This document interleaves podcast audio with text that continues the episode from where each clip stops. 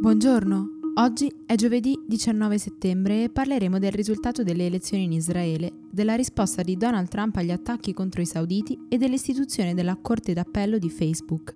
Questa è la nostra visione del mondo in 4 minuti. A seggi quasi del tutto scrutinati, il risultato delle elezioni israeliane è chiaro. Il leader Benjamin Netanyahu ha perso le elezioni, trasformate da lui stesso in un referendum sulla sua persona. Likud, infatti, non è stato il partito più votato e ha ottenuto 31 seggi. È quindi probabile che, nonostante il sostegno degli alleati ultraconservatori, Bibi non riuscirà a formare una maggioranza monocolore di destra. Cahol Lavan, guidato da Benny Gantz, è stato il vincitore relativo di queste elezioni, con 32 seggi, mentre il gruppo, guidato da Avitgor Lieberman, ne ha guadagnati 9 e quindi rappresenterà l'ago della bilancia.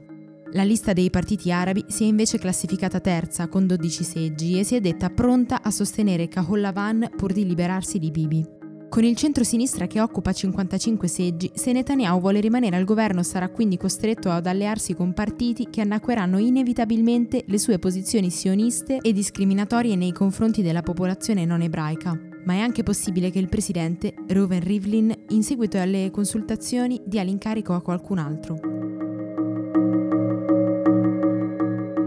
Presidente Donald Trump ha dichiarato di aver disposto un aumento delle sanzioni contro l'Iran che ritiene colpevole dell'attentato di sabato scorso contro le strutture petrolifere saudite. Teheran continua a negare il suo coinvolgimento nell'episodio, rivendicato nelle ore subito successive dagli Houthi, un gruppo ribelle yemenita che da quattro anni è in guerra contro la coalizione guidata dall'Arabia Saudita e appoggiata dall'Occidente. Ieri però, durante una conferenza stampa, anche il portavoce del Ministero della Difesa saudita ha mostrato i rottami dei droni utilizzati nel raid, sostenendo che sono inconfutabilmente di marca iraniana.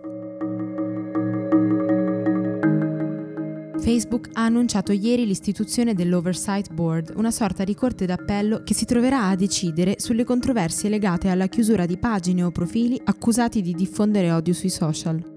La decisione arriva dopo le polemiche seguite all'oscuramento di decine di pagine considerate violente, tra cui anche, nelle scorse settimane, quella del partito di estrema destra Casa Pound. Questo, dal 2020, potrà quindi rivolgersi all'Oversight Board per ricorrere contro il provvedimento. Un gruppo di operai della Whirlpool, dopo un'assemblea in fabbrica, ha bloccato l'autostrada Napoli-Salerno all'altezza del casello della A3. I lavoratori sono scesi in piazza per protestare contro la decisione della multinazionale di cedere la sede partenopea dell'azienda a PRS, una società svizzera che produce frigoriferi. Dopo il sit-in sono entrati nello stabilimento, ma oggi è previsto l'annuncio dello sciopero generale dei dipendenti da parte del coordinamento sindacale della fabbrica. Continua nel Regno Unito il braccio di ferro tra magistratura e politica sul caso Prorogue. James Eady, l'avvocato di Boris Johnson, ha detto ieri in aula che non starebbe ai giudici stabilire la legittimità da parte del Premier di chiedere la sospensione del Parlamento, poiché questa è una valutazione squisitamente politica.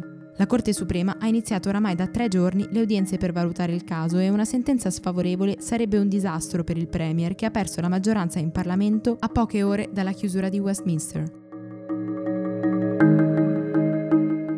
Per oggi è tutto. Da Antonella Serrecchia e da Rosa Uliassi, a domani.